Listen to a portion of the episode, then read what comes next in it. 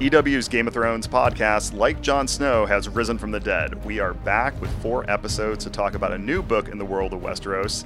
No, it's not The Winds of Winter. It's my book titled Fire Cannot Kill a Dragon. It's the first ever inside story of making Game of Thrones from start to finish. So join me, James Hibbard, and my co host Darren Franich as we discuss never before revealed stories about making thrones. And you'll hear a little direct from the cast and writers themselves. It all starts October 6th, so make sure you're subscribed.